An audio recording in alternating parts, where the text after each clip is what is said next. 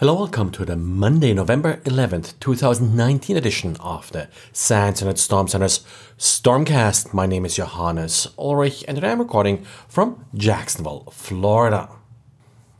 Many of our diaries are talking about how standard Microsoft software can be abused by malicious code in order to essentially assist the code to, for example, download further malicious content. That's often not detected well because these applications are whitelisted and the malicious code is really just using features that these applications provide.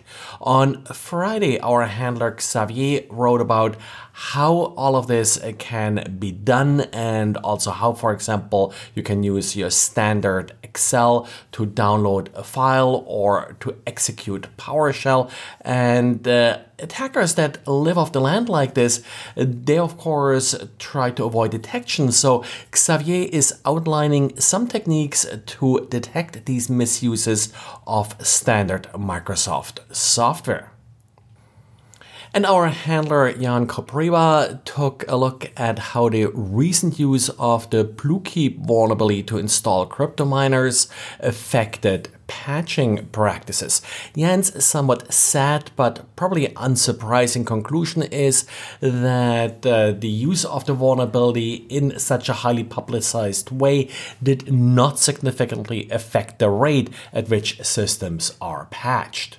Microsoft patched this vulnerability back in May, and in the five months since then, there has been a quite strong effort from Microsoft and other organizations to convince people to apply this patch. And well, it's likely that five months into it, the systems that are still not patched are either unmaintained or intentionally unpatched for whatever reasons where administrators figured it's too risky to patch or just too much work. In the past, we have seen the large number of systems that will be patched essentially within days and a couple of weeks of a critical patch being released, but the remaining systems, they can take months or years to get patched and in some cases I think it more comes down to that these systems will eventually be decommissioned.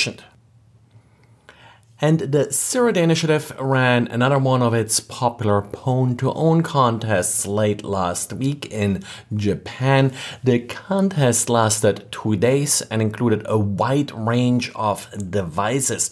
One of the first devices to get compromised was a Sony Smart TV.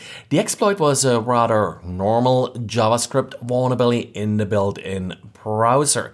And actually, sort of these JavaScript vulnerabilities were somewhat a theme here. A similar JavaScript vulnerability was used to compromise an Amazon Echo Show 5. This device was represented in the new home automation category. The first mobile device to fall was a Xiaomi Mi 9 smartphone. Again, a JavaScript issue was used. This time, a picture was exfiltrated from the phone. A Samsung Galaxy S10 was also compromised, and a picture was exfiltrated from the device. Now, for the Samsung phone, the NFC interface was used to gain access and trigger a, again JavaScript flaw. Part of the event were also a number of home routers, and yes, uh, they were also compromised as part of first day of the event. Some of them, however, from the LAN interface. So again, this uh, comes back down to I keep saying it: do not expose any admin features of these devices to the internet. Another, and this time not JavaScript related exploit, was used to target the Samsung S10 via a malicious base station. The exploit enabled the team to upload a file to the handset. Now, these baseband vulnerabilities are tricky exploit uh, because you essentially have to set up a cell tower. Now, there's open source software to do this and has been well documented how this can be done with rather modest means.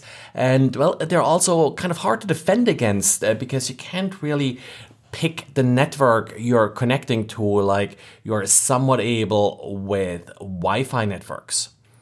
Overall, more than $300,000 were awarded in prizes. All vulnerabilities were reported to the respective manufacturers, and more detailed write ups will hopefully be coming once the bugs are fixed.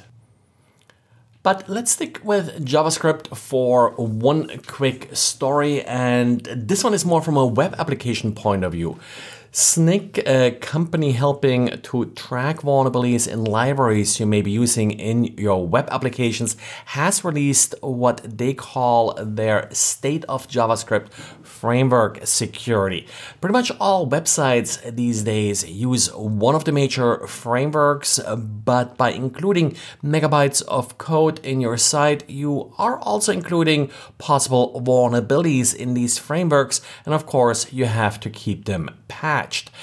Keeping them up to date can be challenging. Now, just running an older framework does not always mean you are vulnerable. You may not be using the particular vulnerable feature in your code.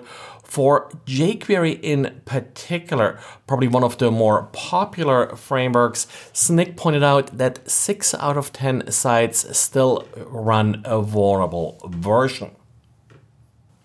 Well, and that's it for today. Just as a reminder, we made some significant changes to our honeypot uh, these last week or so. So if you're interested in running it, take a look at the code isc.sans.edu slash honeypot.html. That's it for today. Thanks again for listening and talk to you again tomorrow. Bye.